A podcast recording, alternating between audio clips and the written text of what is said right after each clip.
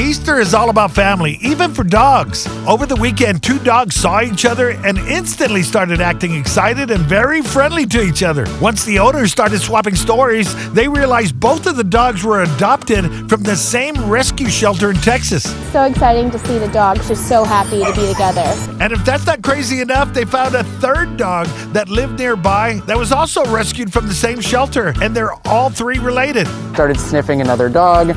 Basically, we found out that her dog was from the same rescue, and I asked some more questions, and it turned out that her dog was Marvin's son. It's your son. That's a heck of a tale, but there is scientific evidence. Dogs can recognize each other later in life, even after not seeing each other for years. It's pretty special that we adopted three dogs, all in the same family from Texas, and ended up living in the same zip code. That's a doggone good story.